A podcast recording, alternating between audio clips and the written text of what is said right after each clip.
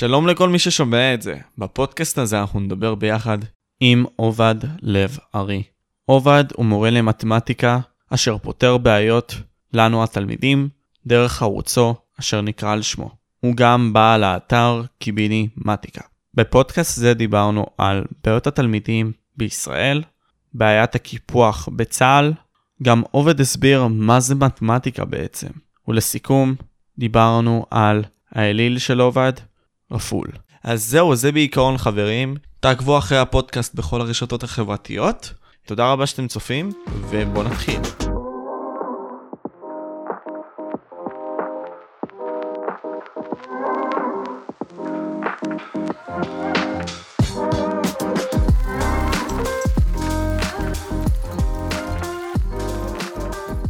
בכל אופן, עם כל הפתיחה הזאת, אני אשמח לבוא ולהציג את האורח שלנו. מה נשמע עובד? בסדר גמור, מצוין. מה אתה עושים בימים אלה? אה, אני עושה, תראה, אני עושה הרבה דברים במקביל. אה, עכשיו, אה, היות ואנחנו בתקופה של בגרויות, אז אני בעצם מתמקד בזה. קודם כל ללמד תלמידים לבגרויות, דבר שני במקביל את כל העיסוק שאני עושה ביוטיוב של להעלות סרטונים ולהסביר, ובמקביל גם, כן, מתפרנס בין לבין, אם זה במסחר בבורסה או כל מיני דברים כאלה. אוקיי, okay. עכשיו אנחנו נתחיל טיפה עם הערוץ שלך. כמה זמן זה לוקח לבוא ולתחזק ערוץ שאתה מעלה בו כל יום? איך, איך, כמה כוחות זה דורש ממך? וואו, זה מצריך המון המון אנרגיה. קודם כל אתה אה, מצלם סרטון, בוא, בוא נניח ככה, אתה מתחיל מזה שאתה מסתכל לשאלה, לפעמים אתה פותר אותה, אבל אם אני אשב ואפתור כל שאלה ואצטרך לצלם, זה כבר יהיה משרה מלאה, זה אי אפשר. אז אני בעצם לוקח שאלה, מסתכל עליה, מבין את הכיוון, בגלל זה אני הרבה פעמים רוצה שיהיה לי תשובות סופיות לפניי, ואני עושה את זה, משתדל לעשות את זה one shot, כאילו לצלם מההתחלה עד הסוף. לפעמים קורות תקלות, אז עוצרים, ועוד פעם, ועוד פעם מצלמים, אחר כך עריכה והעלה לערוץ. במקביל אני גם מעלה את זה לאתר שלי, אתר קיבינימטיקה, זה במקביל, האתר מלווה את הערוץ. אה, ובנוסף, בגלל שבערוץ הזה יש, אה, הערוץ הזה יש פעילות, אז גם צריך להתייחס לתגובות של אה, תלמידים, שואלים, שאלות, צריך לענות להם, צריך לפרגן, כל מיני דברים כאלה. אז זה מצריך הרבה זמן, לא יודע להעריך את הזמן הזה, אבל זה מצריך זמן. אבל גיליתי שככל, שככל שיותר עסוקים, מוצאים יותר זמן. וואו. זה כלל כזה בחיים, כן. זה שיטה כזאתי, בין היתר. כן, פעם הייתי סוחר, הייתי עובד שעתיים וחצי ביום, ולא היה לי זמן לשום דבר. זו העבודה שלי, הייתה שעתיים וחצי ביום. ותמיד הייתי, לא היה לי זמן לזה ולא זה, והייתי מזניח את זה. ככל שצברתי יותר עיסוקים, אני רואה שיש לי יותר זמן ויותר זמן ויותר זמן ויותר זמן. זה משהו פלילי, אולי פעם צריך לחקור את זה. זה כמו שיש לך בדוגמה בתקופת מבחנים כזאתי, אתה בא ולא לומד, ולפתע ביום האחרון או יום-יומיים האחרונים אתה לומד את 80% מהחומר. שזה מין סוג של חוקה כזאת, אה, בין היתר, Pareto principle למי שרוצה לבוא וללמוד על זה. אוקיי, אנחנו נבוא ונתעסק בדבר אחר טיפה. בין היתר, אתה דיברת על התלמידים, שבאים ושולחים תגובות ומדברים ודברים כאלה. מאיפה הרבה מאוד מהבעיות מגיעות? האם יש בעיה ספציפית, או שזה בכל הרובד של מתמטיקה? יש בעיה ספציפית מסוימת שבאה ומניעה את כל התגובות האלה, או שפשוט סתם בן אדם רוצה לבוא ולפנות? לא, אני, תראה, אני במגזר הפרטי, זאת אומרת, אני לא ממלכתי, אני לא מלמד בבית ספר ממלכתי, אני במגזר הפרטי. התגובות של התלמידים והשאלות, וזה גרם לי להיסחף לתוך הדבר הזה, הם באו מתוך דבר כזה שאין להם מענה באף מקום. זאת אומרת, לא מענה מצד המערכת, לא מענה מצד המורים, לא מענה מצד המנהלים, לא רק שיש בעיה, אלא אפילו שאלות אה, פשוטות של מה עושים ככה, אם זה שאלות במתמטיקה או אם שאלות של פרוצדורה. תלמידים לא יודעים את זה והם שואלים אותי המון המון שאלות בנושא הזה. בקורונה, תקופת הקורונה זה רק החמיר את זה, כי נוצר נתק בין התלמידים לבין המערכת, לתלמידים היו המון שאלות, המון בעיות, המון דילמות, ולא היה מי שיענה להם, אין כרגע מי שיענה להם. ו... אז הדבר הזה התנקז אליי, מצאתי את עצמי עונה לתלמידים הרבה שאלות להרבה שאלות שאפילו לא קשורות למתמטיקה, או קשורות לפרוצדורה של המתמטיקה, או קשורות בכלל להתנהלות בחיים או בלימודים. אוקיי, okay, ובגלל השאלות האלה, ואני מניח שגם אני שאלתי לא מעט שאלות בין היתר בזמנים האלה, הרבה מאוד, אני מדבר כתלמיד עכשיו, הרבה מאוד נובע גם מהקטע הזה שהבסיס הוא לא יציב, הבסיס לא נלמד כל כך טוב במערכת, ואין לאן לפנות. אז לפתע אנחנו רואים סרטונים, וזה יותר עוזר. איפה אתה חושב שמשרד החינוך, לא רק בפעיה הספציפית הזאת, צריך להתעסק על מנת שהתלמידים עצמם יהיו יותר טובים? אוקיי. אה, לפני שנים לא היה דבר כזה חטיבת ביניים, היית הולך ליסודי ומשם מה שנקרא שש שנתי, זאת אומרת אה, חטיבת ביניים ותיכון זה היה ברצף, מורה שלימד בחטיבת ביניים היית פוגש אותו גם בתיכון, זה יצר איזושהי רציפות, היום אתה בעצם לומד הרבה דברים בחטיבה שאין קשר בין מורים של החטיבת ביניים למורים של התיכון, הרבה פעמים מלמדים אותך סגנון לימוד בחטיבת ביניים, אתה בא לתיכון זה משהו אחר לגמרי כלומר אין שיתוף פעולה בין החטיבה, כמרוץ שליחים כזה, בין החטיבת ביניים לתיכון. זאת אומרת אם חומר קצת משתנה בתיכון, החטיבה לא מתאימה את עצמה. אם סגנון של מבחנים משתנה בתיכון, החטיבה לא משנה את עצמה. זאת אומרת קודם כל צריך שיהיה איזשהו רצף והתאמה בין הלימודים בחטיבה, בין המורים והסגל של החטיבה לבין המורים, הסגל והחומר שנלמד בתיכון, ככה שהמעבר מהחטיבה יהיה מעבר שהוא קשור אחד בשני. זה דבר, זה דבר בסיסי שצריך לעשות אותו. דבר שני, אה, המערכת דבקה ללמד את מה שכתוב בספר. אני, אני אחדד את זה. יש ספרים, אנחנו לומדים מספרים, אז המורה מתחיל מהנושא הזה והולך לפי הסדר. כאשר הוא לא מפעיל שיקול דעת איזה כיתה קיבלתי. אם אני מקבל עכשיו כיתה של כיתה י' מסוימת, ואני רואה שהם באותה כיתה, באותה חבורה שהגיעה אליי, יש קושי בפתרון משוואות, מתקשים בקטע טכני. אני צריך לעצור רגע ולהתמקד וללמד אותם את הנושא הזה. מה עושה המערכת? המערכת אומרת לי בעצם, לא, יש אחידות, כל הכיתות לומדות אותו דבר, אותם נושאים, כל המורים מלמדים אותו דבר, לכולם ניגשים באותו יום לאותו מבחן, מה שנקרא מבחן שכבתי, כל השכבה שלך ניגשת באותו יום, אבל יש משהו אבסורדי, הלוא הכיתה הזו שונה מהכיתה הזו, המורה הזה שונה מהמורה הזה. אין עצמאות למורה להחליט, אני רוצה להתחיל ללמד מנושא מסוים. לא, הבית ספר מכתיב לי מאיזה נושא להתחיל. זאת אומרת, למורה אין בכלל שיקול דעת ואין עצמאות. הוא אחד שאומרים לו תעשה ככה, הוא עושה ככה. ברגע שתינתן עצמאות למורה, והוא יחליט מה צריך לעשות ומתי גם לגשת, להגיש למבחן, כל כיתה תיגש למבחן בתאריך אחר לפי שיקול דעת של המורה, שהוא יבין שאתם כבר הפנמתם את החומר, הכיתה שלי הפנים את החומר, אני יכול כבר לעשות למבחן, וב' שהוא יחליט איזה נושא הוא מלמד. זה משרד החינוך באידיאולוגיה לקח מהמורים את העצמאות הזאת. יש עוד דברים מסוימים שאתה יכול להוסיף להם? בוא נאמר, זה ההתחלה של דבר, משם, אה, משם לאט לאט מורים נשרו קו עם המערכת ובעצם הפכו להיות כאלה שהם לא כל כך חושבים ולא כל כך יוזמים. הם כאלה שבאים, מעבירים את החומר וזהו, הם פחות יוזמים. אני רואה הרבה הרבה, ולא מעט בתי ספר, שכיתה מסוימת נכשלת לגמרי, חצי מהכיתה, 60% מהכיתה זה קורה לא פעם בכיתה י', ואני שואל את התלמידים, המורה דיבר איתכם, בסך הכל קרה פה משהו, 60 אחוז נכשלו. לא, המורה המשיך את החומר רגיל. אז אני חושב שצריך להחזיר למורה את העצמאות שלו, להגיד למורה, אתה מוביל, אתה מנהיג, אתה תעשה מה שאתה חושב, אתה תוריד את הכיתה שלך איך שאתה חושב. כשמורה יקבל את זה, את האחריות הזו, אז הוא במקום להיות אחד שרק שופך את החומר, הוא יתחיל להיות אחד שמלמד. אז זה אלמנט שצריך לפתור אותו. אז מאיפה בא לדעתך העניין הזה של לא לתת עצמאות למורה? האם זה פעם היה שונה טיפה?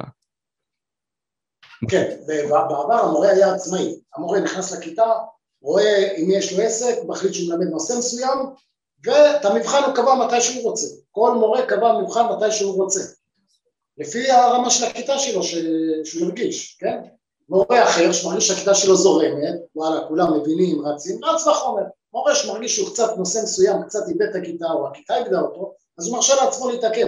אבל אם מציבים לי יעד, בתאריך זה וזה יש בחינה שכבתית, אני אין לי זמן להקשיב לתלמיד, ואין לי זמן להתעסק בבעיות שלו, ולא הוא הבין, כן הבין, אני חייב להגיע ב-18 לחודש למבחן ולהספיק את כל החומר, זה הופך אותי אה, אחד שרץ בחומר, זה לא מעניין אותי אם הבינו או לא הבינו. אז אם מורה יהיה בעל שיקול דעת באיזה נושא להתחיל, מה ללמד, על מה להתעכב ומתי לעשות את המבחן, אני מניח שהוא יותר יעסוק בללמד. ללמד באמת ולא להעביר את החומר. בין היתר גם באת ובתחילת השיח דיברת על זה שאתה משקיע בבורסה בין היתר, אבל אני רוצה להתעקס, להיכנס לבעיה אחרת טיפה, השכר של המורים. פשוט העניין של המורים עצמה, עצמו הוא מאוד בעייתי, בין אם זה העצמאות אתה אומר או השכר.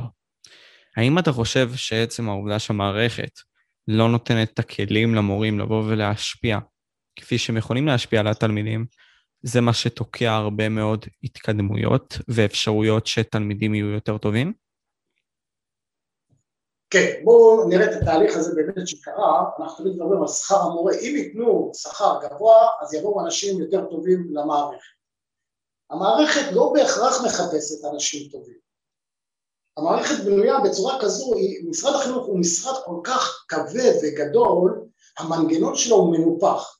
עכשיו תבין שברגע שיש מנגנון, זאת אומרת מערכת פקידים שמנה וגדולה, הם לא ממש מתעניינים במורה, וזהו לא העיסוק שלהם, והם לא מחפשים שיהיה את המורה הטוב ביותר, הם מחפשים את המורה הצייתן ביותר. מלכתחילה אדם, כן, הם מחפשים את האדם הצייתן ביותר, אחד שאומרים לו תעשה, הוא עושה, לא מתמרד ולא חושב מחוץ לקופסה. אז מראש מגיעים אנשים שרוצים להסתגל, שמסתגלים לתנאי הזה.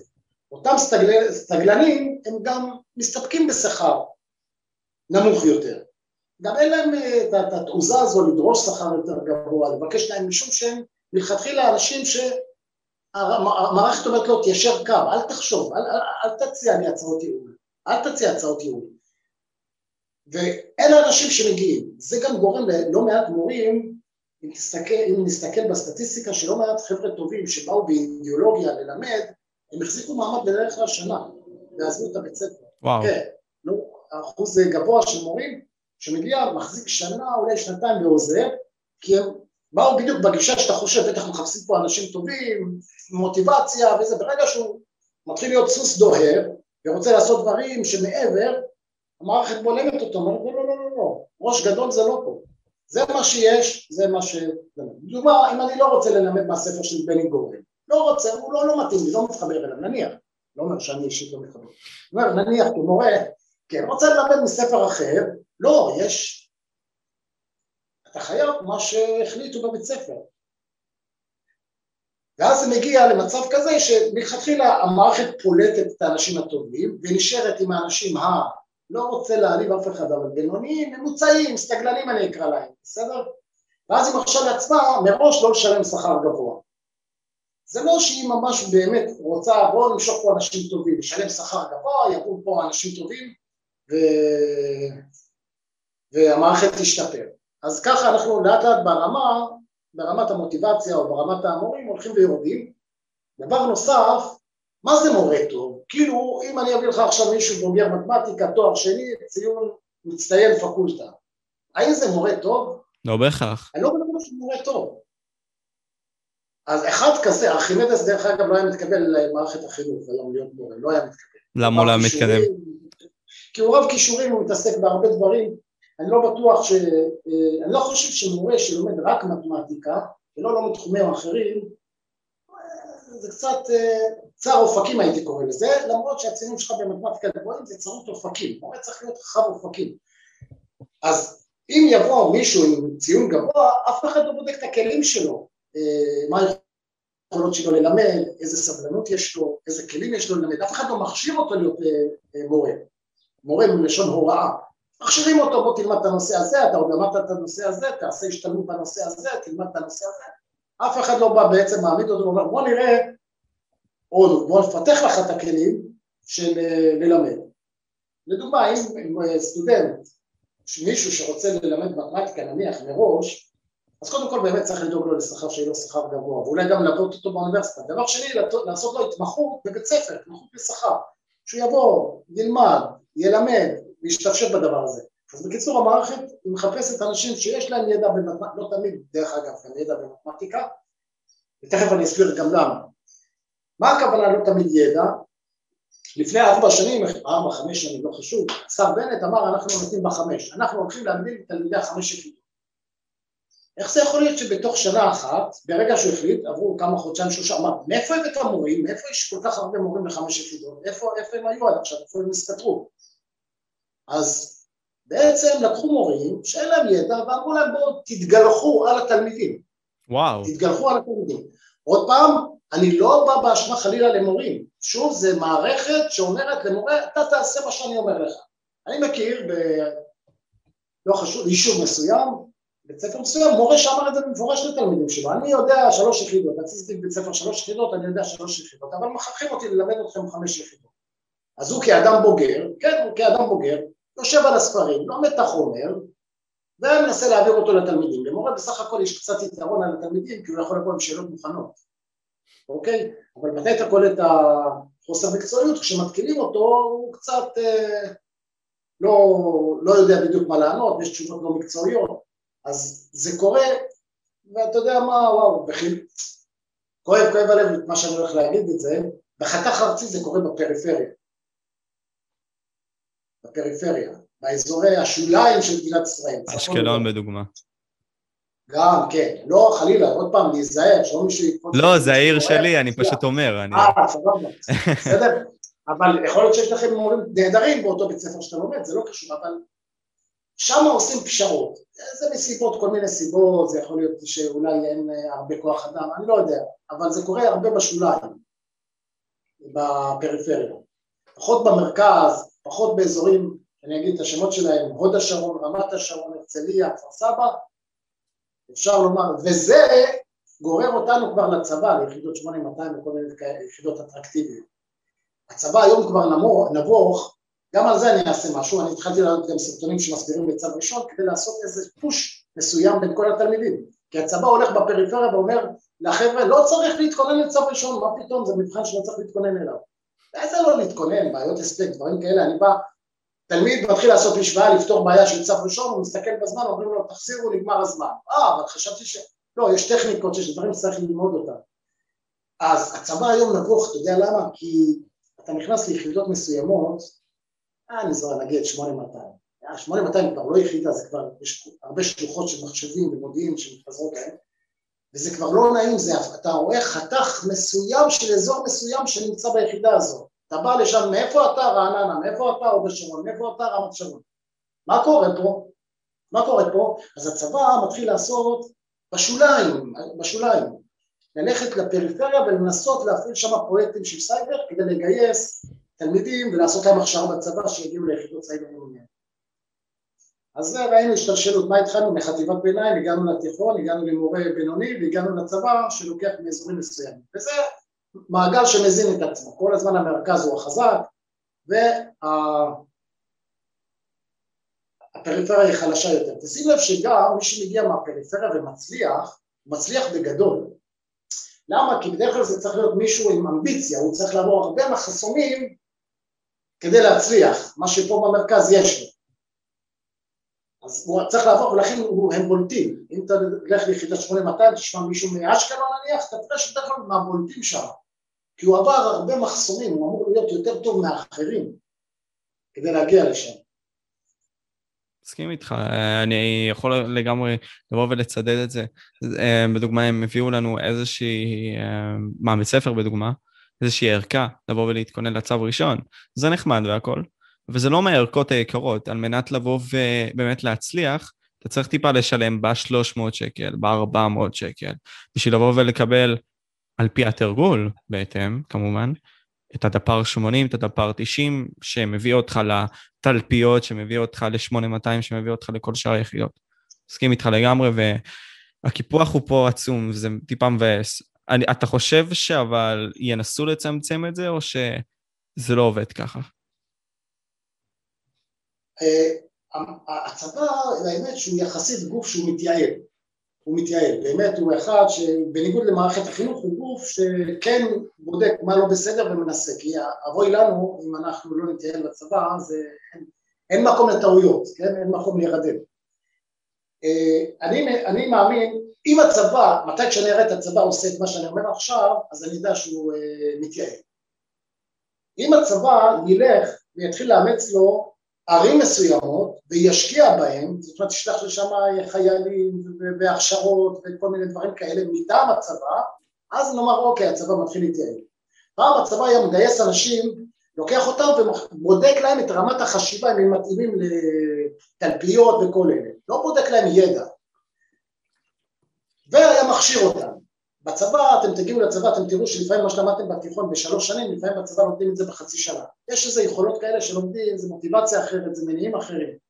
אז הצבא היה לוקח, בוחן אותי, אם אני מוכשר ללמוד לימודי מחשבים, נקרא לזה בגדול, ומצא אותי, עשה לי מבחן פסיכוטכני מסוים, ראה שאני מוכשר, ואפילו שאם הייתי תלמיד, לא תמיד, תמיד, תלמיד מבריק בבית ספר, לקח אותי, מצא שכנראה יש לי כישרון בתחום הזה, ועשה לי הכשרה.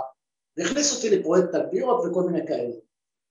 כשאני הייתי בתיכון, אז הם שלחו אלינו קצין מתלפיות, שפשוט התחנן אלינו, בואו, בואו, אני מבקש, אני רוצה שמהכיתה הזו יבואו תלמידים מתלפיות, וממש שידל אותנו, אנחנו אמרנו לא, גולני. כן, אבל, כי אנחנו היינו מתלהבים, אבל מה הם עשו, הם איתרו כיתה של תלמידים טובים, למדתי מחשבים, אבל זה היה מחשבים מסוים פעם, זה Basics, שפת Basics, זה לא ידיעות מחשבים מי יודע מה, והם פשוט הלכו, שלחו ציידים במרכאות, קצינים, מוכשרים וכל זה, שילכו וישכנעו תלמידים מכיתה מסוימת, תבואו, אנחנו רוצים אתכם. אז זה מה שהצבא צריך לעשות, ציידים, זאת אומרת לקלוט בכל מיני מקומות איפה יש כיתות טובות, איפה יש תלמידים איכותיים, לא רק במרכז, וללכת לחפש אותם וללוות אותם. שקצין מצה"ל, מתלפיות מממר"ם יגיע לבית ספר שלך ויגיד לך בוא, ייקח אותך לשיחה אישית ויגיד לך אני רוצה אותך, זה יחמיא לך והסיכוי הגדול שאתה תגיע לשם הוא סיכוי גדול מאוד. ולא הכל, הכל מסתכם בדפ"ר ובקב"א. אפשר לגלות הרבה הרבה אנשים מוכשרים אם אתה עושה להם מבחן של פנים אל פנים, יודע לאתר אותם. אני אבוא ואשאל לגבי זה שאלה אחת. מבחינת, מבחינת צה"ל ומבחינת uh, מתמטיקה בין היתר, אתה בא ואתה מנסה לבוא ולהתכונן. אתה מנסה לבוא ולגשת, ואתה לא יודע מאיפה לגשת. בדוגמה, יותר פוקוס למתמטיקה בשאלה הזאת. מאיפה להתחיל? מאיפה להתחיל? אם בדוגמה, ונגיד סתם, אני אקח את עצמי בדוגמה, אני ארבע יחידות, ועוד מעט יש לי בגרות, ואני כמעט ולא יודע כלום. לאן, מאיפה אני אמור להתחיל כדי לבנות את הבסיס שלי, ואז לבוא ולבנות לעצמי את החומר לאט-לאט? איך זה הולך? אתה אומר, איך, איך אני מציע למידה לקראת הבגרות. אפשר להגיד, אבל נגיד סתם במידה ואני לא יודע כלום. כמעט וכלום. אוקיי, כן, כן, כן. אה, אחד הדברים שאני טוב בהם זה לקחת תלמידים שאחרי צבא רוצים להשלים לארבע או לחמש יחידות. עכשיו, אנחנו לא יכולים לעשות את זה שלוש שנים, אנחנו לא יכולים לעשות את זה אפילו לפעמים בשנה, אנחנו עושים את זה בחצי שנה. ההתברכות הזו של הלימודים, מכיתה ט' בעצם, אנחנו מתחילים ללמוד חומר שהוא תיכוני, מכיתה ט', וי', י"א, י"ב, זה התארכות של החומר. אם אני ארכז לך את החומר בצורה מתומצתת בחוברות, היום כל ספר בכיתה ט' יש לך שני כרכים, י', שני כרכים, י"א, שני כרכים, לא מדבר על ה... קחו גם ארכימדס וגם מה שהמורה הדפיסה וכל מיני, זה לא יכול להיות כזה עשרה ספרים כאלה אני אמור לעבור, באמת זה לא עובד. מלכתחילה אני מכין, אני כבר עובד על דבר כזה, להכין חוברות ממוקדות. זאת אומרת שאני ענייני, אני לא מתבייש, אני באתי ללמד אותך שתעבור את הבחינת הבגרות במתמטיקה בציון הכי טוב המרבי עבורך. זאת אומרת שאני כבר מכין חוברת שבה אתה תלמד ברצף עד השאלת בגרות. זאת אומרת שאני מלמד אותך נושא, אם תסתכל בקורסים שלי, אני, אני מלמד דוגמה, אה, לא זוכר הסתברות אם עשיתי, אבל סדרות. מלמד את העקרונות של סדרות, וזהו, אומר יאללה, הולכים לבחינות הבגרות, מתחילים לפתור. ותוך כדי שאתה פותר את הבחינות בגרות, אתה מתחיל להפעיל את החומר הזה. זאת אומרת, ללמוד בתמציתיות הנושא המסוים, הנושא המסוים שלומדים אותו, בתמציתיות, וכבר לגשת של בחינות, לשאלות של בחינות בגרות, ודרכם להשתפשף. דרכם להשתפשף. לשבת לעבור על הספר של י' ועל הספר של י"א, ואז לגשת של, לבגרות, זה אתה מאבד את התמונה הכוללת. אתה למדת איזה בעיית תנועה לפני, בכיתה ט', ואז אתה פוגש את זה חזרה בי"א, שום דבר לא קשור. גיאומטריה לומדים כל כך הרבה זמן שקשה לנו לחבר את כל הדברים האלה. צריך ללמד טכניקות בזמן קצר ולגשת למבחנים ולעשות זה. ככה אני חושב. אז פשוט לבוא וללמוד טכניקות. מאיפה בדיוק? תבוא ותכוון אותנו. אז זהו, קשה לי למצוא, אם, אם יש אה, קורסים כאלה, גם אני מקבל משהו שהם לא קורסים כל כך טובים, שהם לא מלמדים, שעושים אה, אותם, אבל אני, אני מנסה ליצור, כאשר האידיאולוגיה שלי זה שאתה תעשה קורס קצר, למשל אתה יכול לומר לי, תשמע, אני מתקשר ב... בוא ניקח משהו מתומצת, בחקירה של שורש, אוקיי. Okay. אוקיי? אז לא צריך ללמד אותך, קודם כל, בשביל ללמד אותך חקירת שורש, אני בא קודם כל אומר לך תכלס, ישר, מלמד אותך תחום הגדרה, נגזרת, אה, זה, זה, הבנת את העקרונות, הבנת את הכלים, אפילו שאני רואה שאתה לא מספיק מיומן עדיין, אני לא אומר לך תחרוש על הספר של גבע, תפתור עוד ועוד ועוד אתה כבר מאבד כיוון. בוא, אנחנו ניגשים לשאלות של בגרות, ודרכם לומדים, לא דרכם, מתאמנים, אה, לא דרכם בודקים אם אני מוכן למבחן, אלא דרכם אני מתאמן. כאשר אני כמורה, אז אני יכול להוריד לך, להכין לך תוכנית מסוימת לך, לדוגמה, להגיד לך דלג על סעיף ג', לך ישר לסעיף ד', אחר כך לחזור לסעיף ג'. בקיצור הרעיון, ללמוד בתמציתיות ולהרחיב את הידיעה תוך כדי שאנחנו פותרים שאלות של בגרות. כי הרבה פעמים אתה חורש על הספר של הבית ספר ואתה בא לבגרות, אתה אומר אין קשר בין השאלות בכלל, אני לא רואה משהו חשוב, לא פגשתי דברים כאלה אף פעם.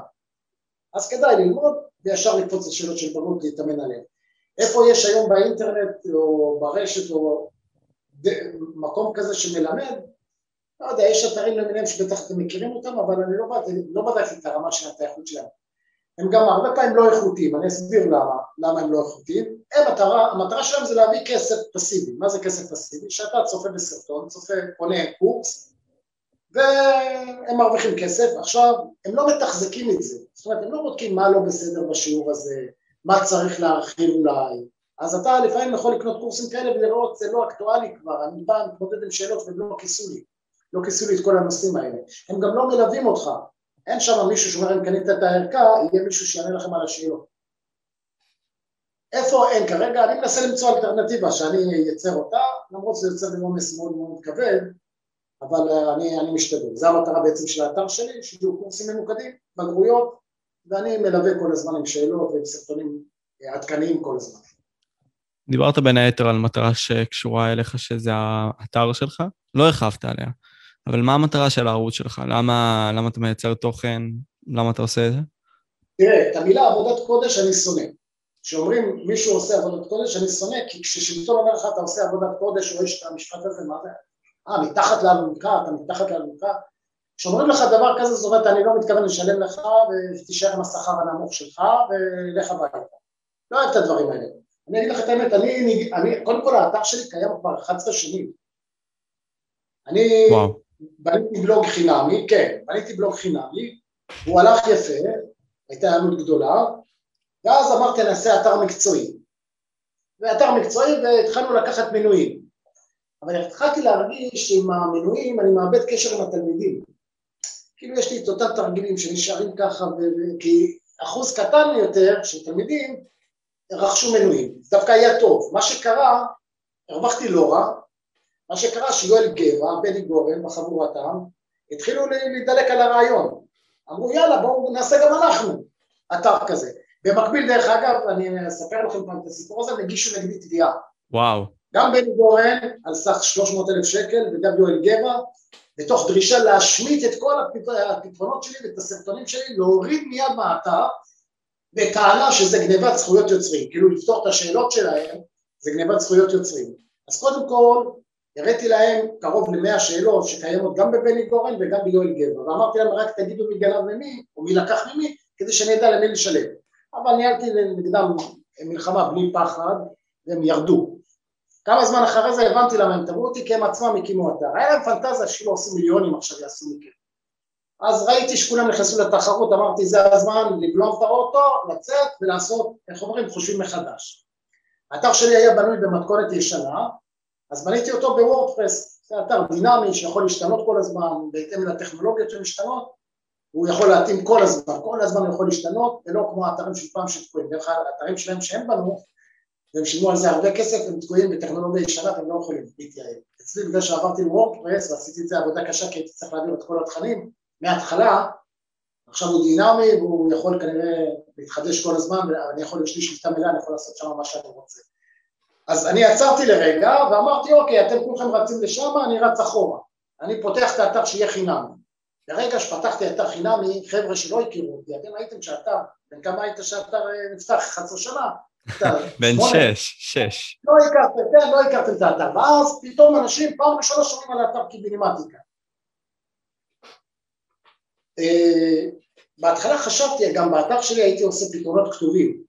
חשבתי שתלמידים אין להם זמן, אין להם סבלנות לצפות בסרטונים, עכשיו לשבת, לצפות בסרטון וזה. ואז גיליתי לו שלאט לאט חסר ידע, חסר ידע לתלמידים ואני רואה שהצפיות הולכות וגדלות, הולכות וגדלות. מפה אמרתי, אני תשלומים לא, התשלום לא לוקח על האתר ולא הולך לעשות ממנו כסף. זה יהיה שיהיה פתוח לציבור. מה יהיה, איך עושים מזה, מה יקרה מזה, לא יודע. תן לזרם לזרום ונראה מה יקרה בהמשך. וקרה מה שקרה. זה מה שאמרתי, נגררתי לזה. עכשיו במקביל תלמידים התחילו לפנות אליי עם בעיות, קושיות וצרות, ואפילו השבוע מישהו אמר, פנה אליי שיש בעיות בשירותים בבית הספר ולא מטפלים בזה. דרך אגב טיפלתי בזה, זה בית ספר טיפלתי גם בזה. אז נשאב, נשאבתי לזה כל כך שאתי כבר, אני לא חושב אי פעם לסגור את האתר ולמכור מינויים או לעשות את זה, ואתה רואה, אני גם מרחיב את זה לצו ראשון ולדברים כאלה. ולאט לאט כבר פיתחתי את הגישה, כבר נכנסתי כל כך חזק בתודעה, שאנחנו בעצם בונים דור שאת התגמולים שאני צריך לקבל, אני אקבל מכם בעתיד איכשהו, מתישהו, באיזושהי דרך. בינתיים אלוהים עוזר לי בדברים אחרים, אז אני מסתדר. אבל אה, זה מה שרציתי, לא עבודת קודש, לא מסירות, פשוט נשאבתי לזה בלי שרציתי. אה, מדהים. בין היתר אמרת נשאבת לזה. אה, יש הרבה מאוד סרטונים שאתה מוציא את הנשמה שלך על המשרד, ובין היתר למען התלמידים, ואומר את מה שעל ליבך. כי אתה חושב ש... אני לא יודע אם זה התלמידים שלו מדברים, המשרד שלו עושה דברים, או כולם ביחד. אתה באת והוצאת את זה. עכשיו, מאיפה בא הכעס הזה? מאיפה באה ההרגשה הזאת שאני חייב לבוא ולהוציא את זה בסרטון ולפרוק את זה? מאיפה זה בא? אה, המשרד הזה הוא תמיד היה אטום, בשנים האחרונות לפחות, בשבע, שמונה שנים האחרונות הוא היה אטום, גם לפני זה הוא היה אטום. אה, ואז הגיע, כאילו יש אה, הפרעות קשב, יש תלמידים עם הפרעות קשב למיניהם, היום הכל מסתכל, משרד החינוך, יש לך הפרעת קשב, קח תוספת זמן, קח כדור, קח תוספת זמן, קח כדור. הם לא יודעים שיש עוד הפרעות קשב, יש אנשים שצריכים לשמוע תלמידים בשוליים, שצריכים לשמוע מוזיקה באוזניים כדי להתרכז. אני ראיתי תלמידים שהציונים שלהם, הפער הלימודי שלהם בין שומעים מוזיקה באוזניות לבין שהם לא שומעים, זה 40 נקודות לעומת 100. וואו. יש עוד הפרעות, כן, יש עוד הפרעות שמשרד החינוך לא מכיר בהן, זה לא מוכר. עכשיו, אין גוף במשרד, ככל שניסיתי, נחשפתי לבעיות, ניסיתי לטפל בהן, אין גוף במשרד החינוך שמטפל, קשוב לבעיות ומנסה לפתור אותן. יש פרוצדורה, זה מה שעושים, זה הכול. הדבר החמור ביותר זה הקורונה, כשהיא פרצה, זה הדליק אצלי את הנורות.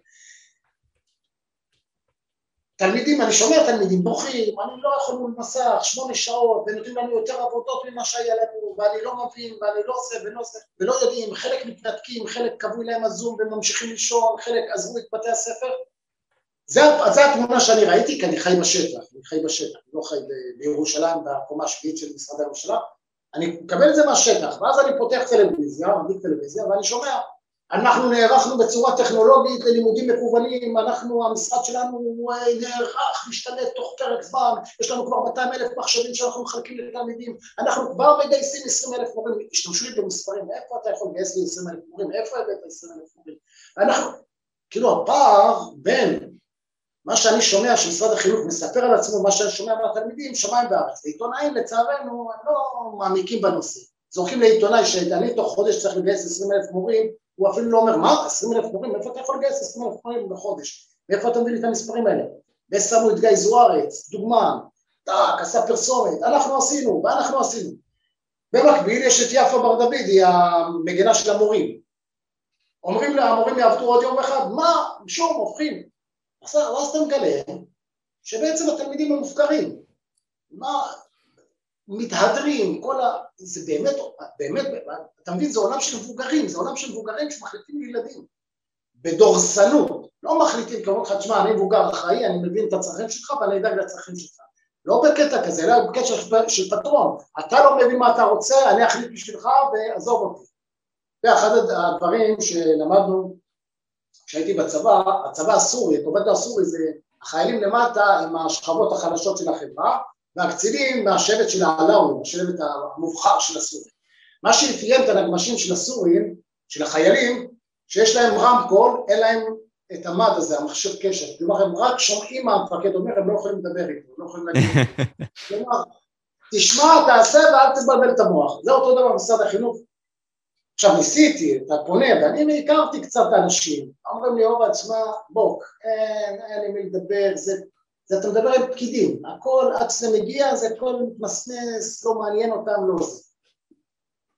ושזה יצטבר אצלי, כאילו דברים כאלה שאתה מנסה לפתור דברים, אתה נתקל באטימות, נתקל באטימות, נתקל באטימות, וואו, פעם אחת באמת, תפסת, באתי לפתור איזה שאלה, אמרתי, באמת הם אטומים, מנותקים, אין להם מושג, תפסתי את המצלמה, אני חושב שזו פעם ראשונה שעשיתי סרטון שלא קשור למתמטיקה, שאמרתי, חבר'ה, די, זה מוגזם. ומפה פתאום ראיתי בעירה, בעירה, בעירה, בעירה, ואז התחלתי, ואם, כמו שאמרתי לך, כתוצאה מהסרטון הזה, אז הגיעו לי כל הבעיות של אה, תלמידים ממשרד החינוך. עשו לי ככה ולא זה, זה, קראו לו מחברת, ההוא לקחו לו, ההוא... וגיליתי משרד אטום, כן, זה משרד באמת באמת אטום, הם קובעים לכם, הם מחליטים שלכם, דרך אגב, הולכת להיות רפורמה בבחינות הבגרות, לא לכם, לדור העתיד, ישנו את בחינת הבגרות. אף אחד לא יתייעץ איתכם. לוקחים, עוד פעם, אני אסביר לכם מה הקטע במתמטיקה. מי שכותב את הבחינות, הוא חושב שהשאיפה שלכם זה להיות מתמטיקאי. הוא לא ילך לבית ספר, הוא לא פוגש תלמידים, הוא לא מבין שתלמיד, אני ניגש לארבע יחידות או חמש יחידות כדי להוציא בונוס, כדי ללמוד אחר כך, לא יודע, רפואה, משפטים, הנדסה. אני לא רוצה ללמוד מתמטיקה יותר בחיים שלי אם אפשר. הוא לא מבין שזה הגישה, הוא חושב שזה, שאתם חובבי מתמטיקה, אוהבים מתמטיקה ומתעניינים באולימפיאדת מתמטיקה. הוא לא מבין שאתם משתמשים בזה ככלי להשיג בו בונוס. אם היו מביאים לכם בגיאוגרפיה גם 40 נקודות בונוס נניח, כולם היו הולכים ללמוד גיאוגרפיה, זה לא מתמטיקה. אנחנו, לא השאיפה שלנו להגיע לחוג ולמתמטיקה באוניברסיטה. ואז הם מתחילים לכתוב בחינה שהיא מתאימה כבר למתמטיקאים, יותר ויותר ויותר עם השנים, זה יותר למתמטיקאים, לא לתלמיד שאומר, וואו, אני יש לי הבנה במתמטיקה, אני קצת לעבוד קשה ואני אוציא ציון טוב. פעם באמת, אהבת קצת מתמטיקה, התחברת למקצוע, ישבת, איך היו קוראים לזה חרשנים, גם היום אומרים חרשנים נניח, לא משנה, חורש, יושב חורש, אני יודע שאני אוציא ציון טוב. היום כבר לא מובטח בחמש יחידות שאם אתה חורש תוציא ציון טוב. זה לא מובטח, כי יכולות לחכות שם שאלות שיש שם חשיבה של מתמטיקאים, פעם, זה לא מחמאה, חשיבה של מתמטיקאים זה חשיבה אחרת. כשאתה רוצה לבדוק אם ילד הוא חכם ויש לו הבנה, יש דרכים לבדוק את זה. זה שאתה בודק אם הוא, חשיב, הוא מתחבר לחשיבה של מתמטיקאי, זה לא בהכרח אתה בודק את הכישורים הנכונים. ורואים את זה מהשאלות, זה מתחיל לצאת מהשאלות של המועדים האחרונים. אני אבוא ואתעסק אה, במשהו שדי שמעתי בבחינה האחרונה בחמש יחידות. אמרו שהייתה אה, טעות בבחינה עצמה. אה, אצל י"ב, אם אני לא טועה.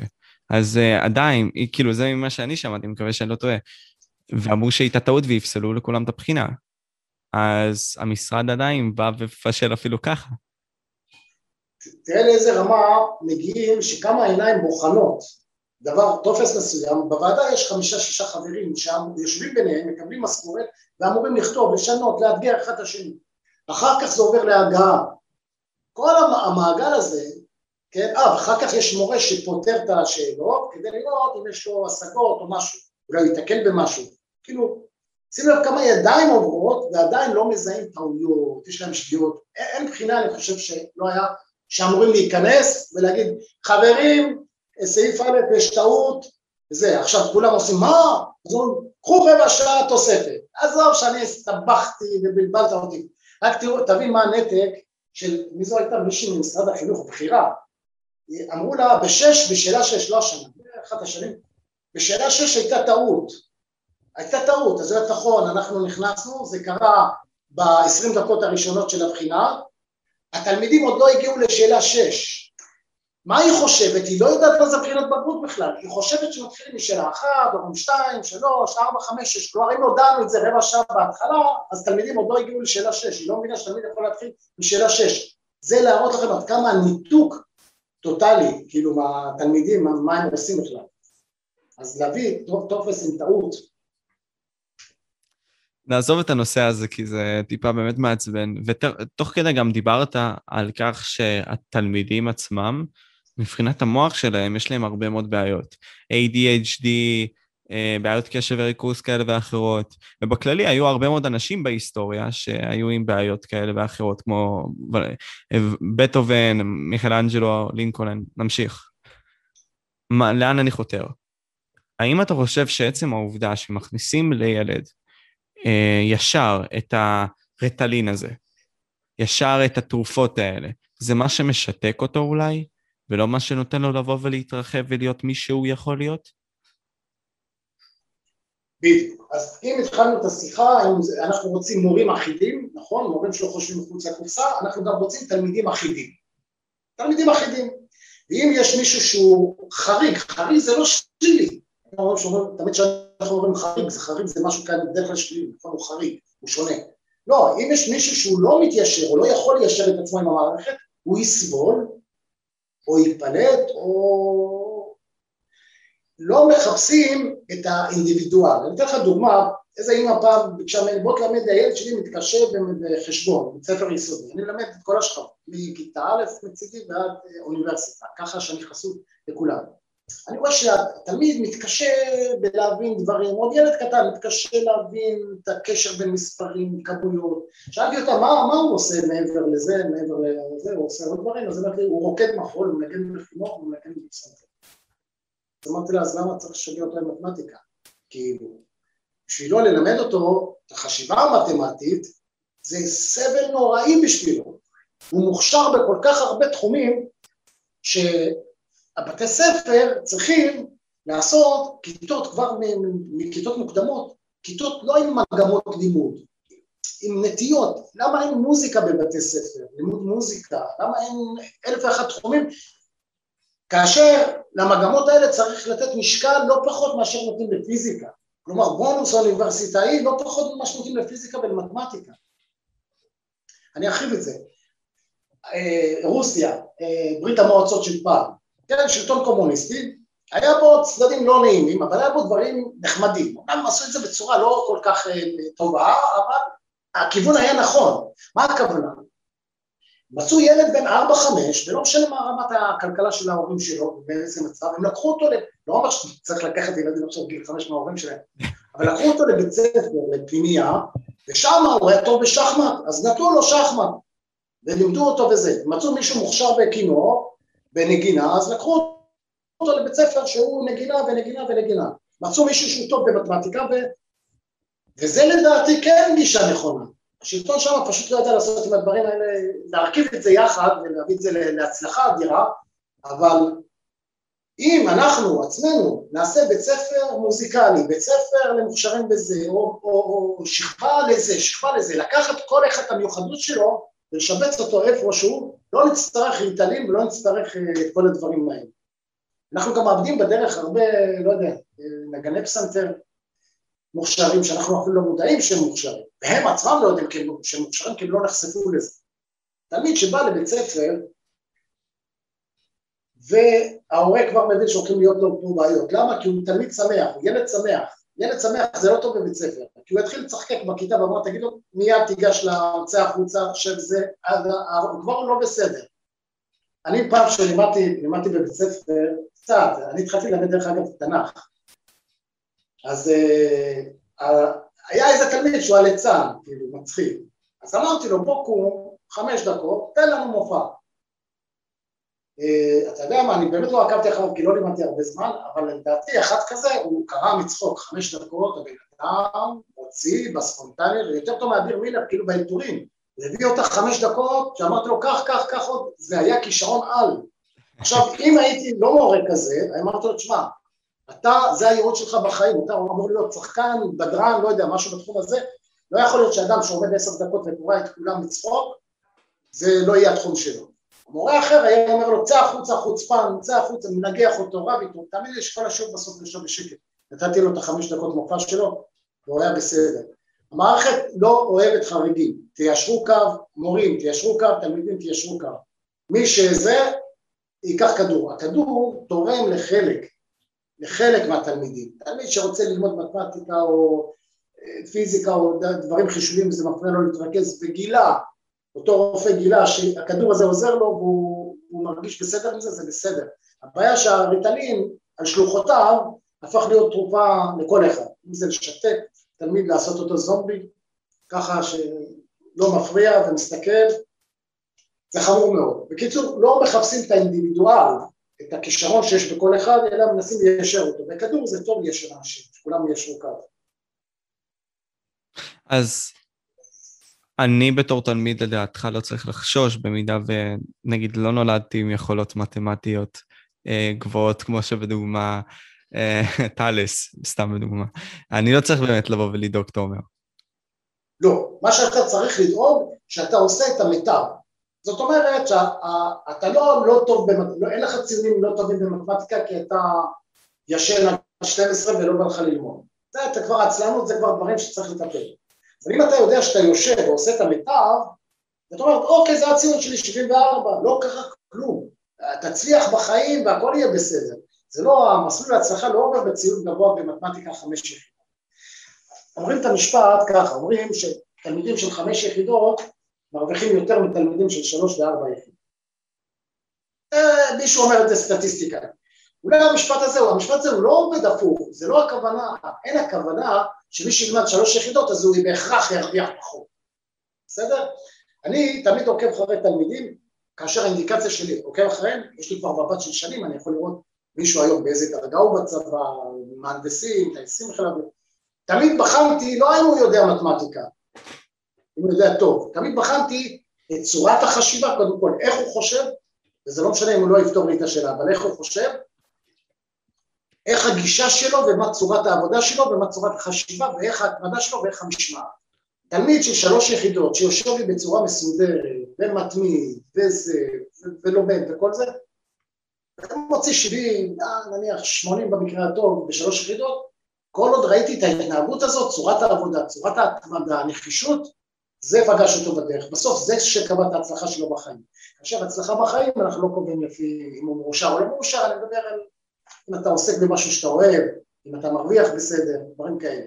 כאשר המטרה שלי זה תמיד שבן אדם יעסוק בדבר שהוא אוהב, לאו דווקא יחפש את המקצוע שמרוויחים בו הכי הרבה.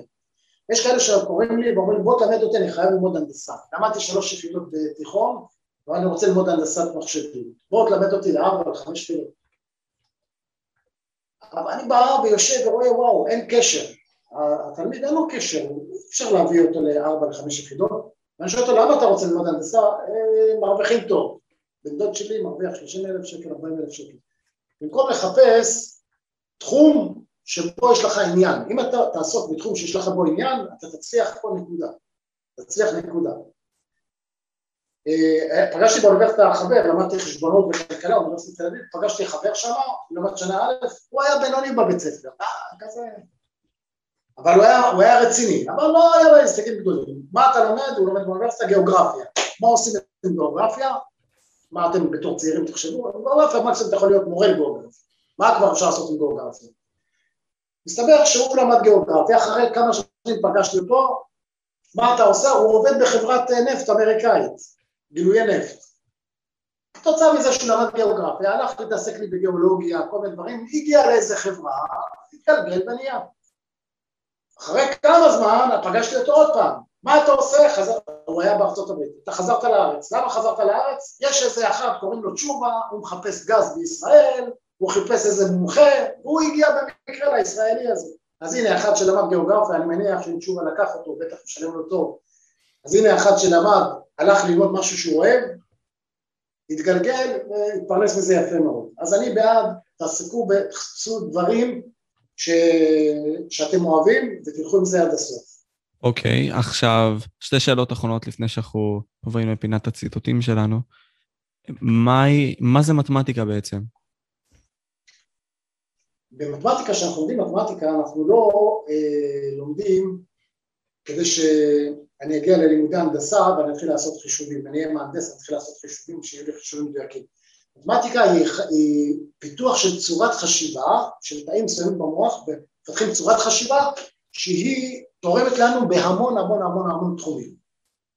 בשוליים יש כאלה שמשלמים מחיר כי אין להם את החשיבה הזו, אבל כולנו בעצם על ידי פתרון של תרגיל במתמטיקה מפתחים תאים חשובים במוח שלנו לצורת חשיבה במוח שלנו. המחקר הכי פשוט זה פשוט ללכת למדינות שלומדים שם מדעים, שמתמטיקה זו האימא של המדע, וללכת למדינות שלא לומדים שם מדעים, ולראות שם את ההבדל.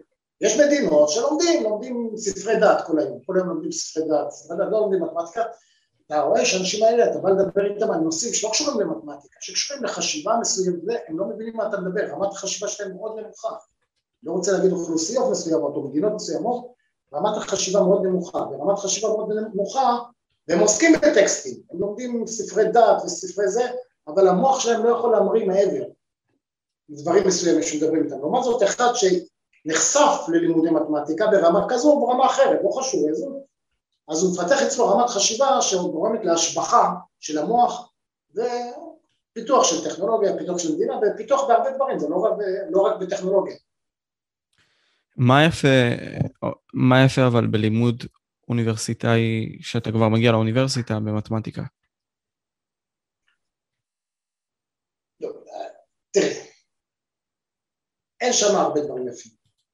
אוקיי. יש שם הרבה תסכול, יש שם הרבה תסכול. הרבה חבר'ה שלמדו מתמטיקה בתיכון והיו uh, טובים, הגיעו ללימודי מתמטיקה וגילו שזה לימודים קצת יבשים, קצת מעיקים, אתה בשנה ראשונה ככה מתחיל, בשנה שנייה אתה כבר מבין שאתה בפנים ואז אתה חייב לסיים. לא תמיד לימודים מעניינים, אה, בוא נאמר צריך לנער שם קצת, צריך להכניס קצת אה, לימודים מתמטיים של חשיבה, אבל עם עכשוויות, עם להכניס את זה ב... אה, לכיוון מחקר, עושים, מתחילים לעשות את זה, קוראים לזה, שכחתי איך קוראים לזה חשיבה, מתמטיקה יישומית אם אני לא טועה, כאילו איך הצורת חשיבה שלי תגרום לי, אחרי שלמדתי לימודי מתמטיקה, לבוא לארגון שלך ולתת לכם ייעוץ והתייעלות וכל מיני דברים, לאו דווקא בגלל תרגיל מתמטי, אלא שפיתחו אצלי צורת מחשבה שאני יכול לזהות תקלות, יכול לזהות התייעלות והרבה דברים. אז החוויה בלימוד עצמו היא עוברת עכשיו שינוי, זה כבר לא הלימודים היבשים של פעם, היא עוברת שינוי החוויה היא זה שאתה לומד משהו ואתה אחר כך יכול ליישם אותו לא אחת לאחד, אלא את הצורת חשיבה שאתה לומד, יכול ליישם את זה אחר כך בתחומי חיים אחרים. זה מה שיפה. אוקיי, okay, מצוין. בין היתר, אבל משהו קטנצ'יק לגבי הספר שלך, למה רשמת אותו? למה, למה עשית אותו? אה, תראה, אני, מעבר למספרים, אני עוסק בכמה תחומים, אני לא אוהב לעשות בתחום אחד, אז אני גם קראתי ספרים בתקופה מסוימת, היום פחות. כשיהיה לי זמן אז אני אקרא עוד יותר. אה, איך אמרתי לך בשיחה ששאלת אותי למה האתר ולמה ערוץ, נשאבתי לזה, אז גם ספר נשאבתי. היה איזה משהו שישב לי בראש, אמרתי אני חייב לכתוב את זה, בא לי איזה מוזה כזו, לכתוב איזה דבר מסוים, ישבתי על המקרדת והתחלתי לכתוב, ונשאבתי ונשאבתי ונשאבתי ונשאבתי, בסוף יצא ספר. האמת שיצאו שני ספרים, זה ספר אחד שהוא מקבץ של סיפורים קצרים, ביניהם מה שאתה אמרת, על האריקו, ועוד ספר על ילד שההורים שלו הם ניצולי שואה מיוון, ואיך הוא התגלגל פה בארץ וכל החיים שלו. אז אלה שני ספרים שכתבתי, ככה יצא, לא חזרתי לזה. מצריך אנרגיה, זה מצריך אנרגיה שונה מאנרגיה שאתה מלמד מתמטיקה. סוג של לשבת, להתנתק, כשאתה כותב, אני לא יכול לכתוב ספר ולעשות סרטון על שר החינוך, כמו שעשיתי, שאני כועס כולי. אתה נכנס לעולם אחר, אתה נכנס לעולם שבו אתה מדמיין דברים, העולם שלך מתחיל להשתנות, קצב החיים שלך מתחיל להשתנות. לא סתם אומרים סופר זה סופר, כי כשאתה במוזה הזו, אתה מסתכל על העולם בצורה אחרת, הפוליטיקה לא מעניינת אותך, אם תלמיד היה אומר לי, תשמע, עשו לנו בחינה קשה, לא הייתי כל כך מקשיב לו, לא, הייתי בעולם אחר, זה לא מעניין אותי. אז אז הייתי בעולם מסוים, לזמן מסוים, כתבתי, ייצרתי, עכשיו עברתי כבר לעולם אחר. מעניין. עכשיו, יש לנו, קודם כל, אני חושב זה ברור לבוא ולהגיד, אבל אני אגיד בכל מקרה, הלינקים לשני הספרים יהיו בתיאור, ואני חושב שדבר שאתה עשית, הגיוון הזה, לגבי שני העולמות האלה, זה דבר מאוד יפה, כי אז מפתח אישיות, זה מחזק אותך וזה הופך אותך לאדם יותר טוב אפילו, הייתי אומר, נכון? בהחלט, בהחלט. כשאתה רואה שאתה מבין בהרבה תחומים, ואני אומר את זה לא כאילו חלילה כגאווה, אלא לשמש לכם אולי דוגמה, זה גם כיף בחיים, תראה, אם הייתי לומד מתמטיקה מהבוקר עד הערב ומלמד מתמטיקה מהבוקר עד הערב, ספר להניח שלא היה לי עניין בשום דבר אחר. אבל אני מוצא עניין בכל דבר, זאת אומרת אם זה ספר טוב, אה, אני יכול באמת לתת הרבה עצות טובות, לאו דווקא בתחום המתמטיקה, בתחומים אחרים, כי באמת אני שלחתי יד לפה ולפה ולפה, זה השאיר אותי, זה השאיר אותי, זה הרגשה של סיפוק, זה הרגשה נהדרת, שאתה יכול לקרוא ספר וליהנות ממנו, לכתוב ספר ואחרים נהנים ממנו, אה, אפילו עשיתי הצגה לא מזמן של חידון התנ"ך, שביקשו ממני לעשות, אז גם זה, ביימתי סוג של הצגה, דאגתי לכל ההפקה של הצגה, אתה מרגיש שאתה עושה כל כך הרבה דברים בכל מיני תחומים, זה נותן אה, תחושה גדולה מאוד של סיפוק. זה גם מה שנקרא לחשוב מחוץ לקופסה, נכון? שאם מישהו, אני אומר למישהו, ארגנתי את חידון התנ"ך, הוא אומר לי, מה לך ולזה? תמיד זה תהיה התחום, הזאת מה לך ולזה? כאילו, אתה אמור להיות מתמטיקה, מה אתה מתעסק בזה, כן? אה, אה, זהו, וכל מיני דברים כאלה. מעניין.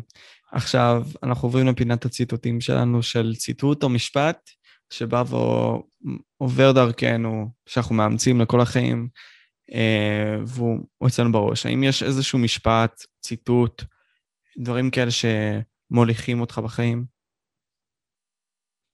תראה, המורה הרוחני שלי היה דווקא מישהו שנקרא רפול, רפאל איתן, שהוא היה רמטכ"ל. אבל לא בגלל שהוא היה רמטכ"ל, אנחנו מעריצים קצינים ורמטכ"לים וכאלה. הוא היה איש חינוך, הוא הקים את פרויקט נערי רפול. נערי רפול, אה, זה, לא הוא קרא לזה נערי רפול, זה מה שבסוף נתפס ברחוב בעיני החיילים, קראו לזה נערי רפול.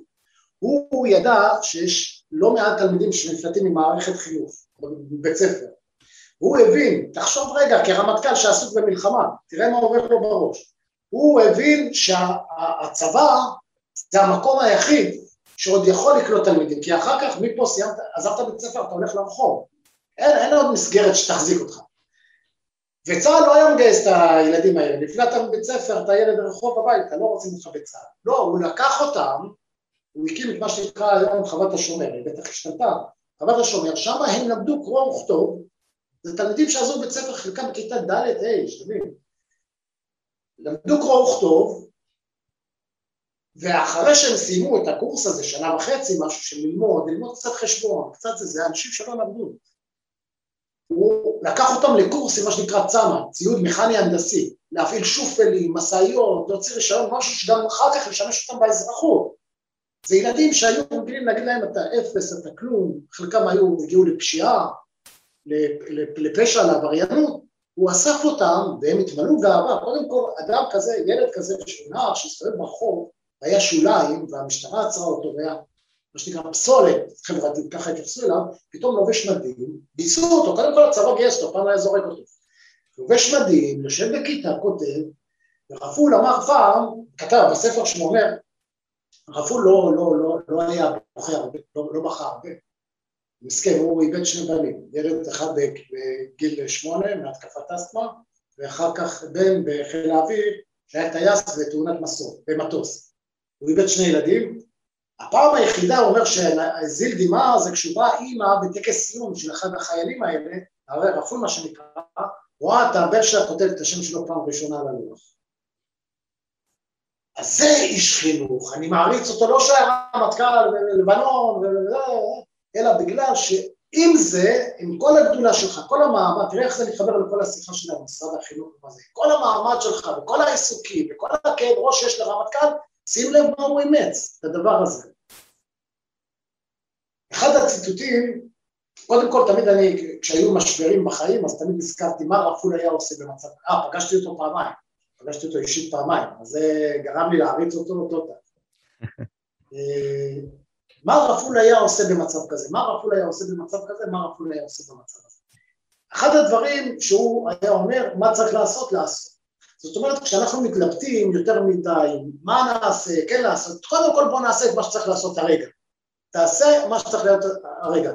אם אני בבאסה, אני בדיכאון, בא לי לשכב על המיטה, כי אני מדוכא, ואולי עכשיו אני אתחיל לספוג רחמים עצמיים, לא, קום תעשה את מה שצריך לעשות. אחד המשפטים שהוא כתב, זה היינו עניים ולא ידענו שאנחנו עניים. רפול גדל בכפר קטן בגליל, והם חיו כילדים עניים, לא היה להם כלום, היו מסתובבים יחפים, בבוץ, בתים מפח היה להם. הוא אומר, וחיו, והם היו מאושרים, הם היו מאושרים, הוא אומר, היינו עניים ולא ידענו שעניים, היינו מאושרים. מתי הם הפסיקו להיות מאושרים? כשהם נסעו פעם אחת לעיר הגדולה, עפולה, ואז הם גילו שאנשים אוכלים גלידה, אנשים לובשים בגדים יפים ולא רק מלוכלכים, אז הם התחילו להבין שהם עניים ומפה החיים קצת השתנו לו והוא קצת התחילו פחות להיות ילדים צרכים, כי הם גילו שיש דברים אחרים. אז אני אומר, כל עוד אתה לא יודע שיש לך בעיה, לפעמים זה טוב, שאני לא יודע שיש לי בעיה. אז אולי זה גם טוב. אבל ציטוט אחד שמלווה אותי, אני לא יכול להגיד לך. אני פשוט עובר על הספר שלו, את הספר שלו קראתי כמעט 120 פעם. שתבין למה הספר הזה הוא מעולה, הוא קודם, אני אחר כך חשבתי שהייתי בוגר, אני קראתי אותו בגיל 17, 18. אחר כך ניגרתי איתו לצבא, אני שירתי בגולני והייתי בלבנון. בגולני, דואגים לומר על החבר'ה של גולני דפארים, אתה יודע, נכון? ככה אמרו, דפארים, כל המשוגעים הולכים בגולני, כאלה שלא היו טובים בבית ספר, כל מיני. אז היו איתי חבר'ה כאלה, והיה לי באמת סבבה איתם, זה אנשים נהדרים, כיף. הבאתי את הספר הזה, פתאום אחד אומר לי, תגיד, אני יכול לקרוא את הספר? הלאה, אחד שאני אומר לך, לא קרא, אפילו את מדור הספורט בעיתון לא היה קורא, לא קרא ספר מימיו לדעתי, מרצונו. מחזיק את הספר, קורא אותו, קורא אותו, אני אומר לו, סיימת? אני אקח אותו, שלא יאבד לי אותו. לא, לא, לא, אני עוד קורא. וואלה, סיים, אני לא טועה, זה ספר עם 300 עמודים, סיים. העביר את זה לעוד דפר אחר, ועוד דפר, זה עבר בכל הפלוגה, כמעט כולם קראו את הספר. ואז חשבתי, מה מיוחד בספר? הלוא החבר'ה האלה לא קראו ספרים בימיהם, זה לא המוטו שלהם לקרוא ספרים. שמתי לב שהוא מדבר במשפטים קצרים. היינו עניים, לא ידענו שעניים, גדלנו בכפר זה וזה, מצאנו זה וזה, התגייסתי, הלכתי לזה. ואז אמרתי, וואלה, הם כנראה שנים, אתה מחזיק ספר עם תיאורים ארוכים ומעיפים, והיה להם קושי בלקרוא את זה. כשבא בן אדם, דיבר איתם תמציתיות, קצר ולעניין, הם קראו את כל הספר של 300 עמודים. וכל קריאה של ספר כזה, זה מלא אדם ערכים, מלא אותו כל מיני דברים כאלה. אז מדי פעם אני מסתכל בספר ונזכר בכל מיני משפטים שאומר, אומר וואלה, זה עכשיו מתאים לי, זה הדברים שמתאימים. זהו. יש לך משהו שאתה רוצה לבוא ולבשר או להודיע לנערים העתידיים שהולכים לבוא וללמוד מתמטיקה? מסר מסוים? המסר שאני יכול לבוא ולומר, אה, טוב, אין לי יותר, יותר מסר, כי אני יודע שבסוף אנחנו מתקנים באותה מערכת חתומה, מה שאני יכול לומר שאני עצמי מקים גוף משפטי, מה שנקרא איזה אגודה, אני גיליתי שתלמידים לא יכולים, אגודת מועצת התלמידים הארצית, אני נמצא לא שם. אה, אוקיי, אז היא לא יכולה לעשות הרבה בקטע של להילחם במשרה. מה, אני אלחם נגד המנהל שלי, המורה שלי, גם מורה תכעס, תגיד, לא יפה שאתה מדבר ככה, כל מיני דברים כאלה. אז לתלמידים יש מגבלה אה, לצאת למאבקים. והחלטתי לדור העתיד להקים יחידה, גוף משפטי, זה יקרא איזושהי אגודה כלשהי, ובה אנחנו לא יותר אה, נתחיל לדרוש זכויות משפטיות, אני כבר מתחיל לקרוא פסקי דין בכל מיני נושאים ולהשליך אותם על הדברים שאני רוצה ליישם בחינוך. זאת אומרת, לדוגמה אתה מקבל בחינת בגרות, אף אחד לא אומר לך כמה מגיע לך על כל סעיף. אתה מבקש את המחברת אה, של המתמטיקה, צילום, לא אומרים לך כמה קיבלת בכל סעיף וסעיף, אומרים לך כמה קיבלת בכל שאלה. אתה רוצה לדעת איפה ירד לך? לך תשאל את המורה שלך. לא, אני רוצה לחייב אותם שיסמנו בכל נקודה ונקודה כמה קיבלתי וכמה אני הולך לקבל כל סעיף, כלומר כשאתה תפתח את הבחינת בגרות שלך, ליד שאלה אחת, סעיף א', כתוב שבע נקודות, שמונה נקודות, זו זכות משפטית. דבר שני, לא ייתכן שכל דבר אני צריך לעשות מאבקים, להילחם, כדי לקבל זכויות בסיסיות. במבחנים של לשכת עורכי הדין, אם יש שאלה שהיא לא הייתה פיירית, פונים לבית משפט, בית המשפט, ולפעמים מגיעים לעליון, ולפעמים בית משפט פוסל את השאלה. אם אני חושב כמורה למתמטיקה שיש שאלה שהיא עוול לתלמיד, שהיא לא פיירית והיא לא הגיונית, ואני יכול להוכיח אותה, אין לי גוף לפנות אליו. אני הולך לעשות תקדים כזה, שאני אחכה לבגרות הארורה האחת הזו שתהיה, שמתעללת, שתתעלל לתפוס שאלה כזאת, ולקפוץ לבית משפט וליצור תקדים. שבו אנחנו ניצור מצב שאנחנו מבטלים שאלה מסוימת, וכל התלמידים יקבלו את ה-20 נקודות על אותה שאלה. כי כרגע משרד החינוך מתנהג כי אין לכם הגנה משפטית, אין הגנה משפטית על עוולות שהוא עושה. ברגע שיהיה גוף כזה, שיחשוב על כל הכלים המשפטיים שאפשר כדי להגן על תלמיד, כי במדינה דמוקרטית מלחמה עושים בבית משפט. זה גם הפגנות משמעותיות זה סתם בדיחה עצומה, יש כאלה שולחים עצומה, אם יחתמו עליה אלף תלמידים, בטח שר החינוך יגיד אוי אוי אוי, אלף תלמידים, אני חייב לעשות משהו. לא, אבל אם הוא יפגוש את עצמו בבית משפט, שבא בית משפט ואומר לו תוך 30 יום אני רוצה שתיתן דין וחשבון על XYZ, אז הוא יקום עם היועצים המשפטיים שלו ונראה מה הם יעשו. אז הבשורה שאני נותן לתלמידים שבעתיד יהיה להם הגנה משפטית. הגנה משפטית על עוולות שמשרד או גוף או בית ספר עושה להם. אם תלמיד מרגיש שעשו לו עוול, ממש נוראי, ואנחנו נגיע לזה, אנחנו נתבע משפטית, אנחנו לא נפנה במכתב לשר החינוך, אנא ממך טפל בבעייתו של זו, אלא נגיש תביעה ואותו מנהל או מורה, מנהל או שר בכל הדרגים האלה יצטרך לטפל בזה בפן המשפטי. נעשה את זה כמובן בצורה חכמה כדי שהתלמיד חלילה לא ייפגע ואף אחד לא יתנקם בו, אבל המאבק יהיה בכללי למען כלל הציבור, לאו דווקא בשביל תלמיד זה או אחר. אז הגוף המשפטי שאני הולך להקים זה הבשורה שאני הולך תודה רבה, עובד. היית מדהים. תודה רבה לכם, צופים יקרים, אני ממש מעריך אתכם, מקווה שאהבתם את התוכן. אולי תגובה גם לערוץ של עובד לב-ארי. אה, אנחנו צריכים לבוא ולהמשיך את זה ולתת יותר כוח, ובשביל שאנשים כאלה יבואו ויעזרו לנו יותר. תודה רבה לך, עובד. תודה לך, נהניתי מאוד. המשך יום נעים לכם, חברים, להתראות.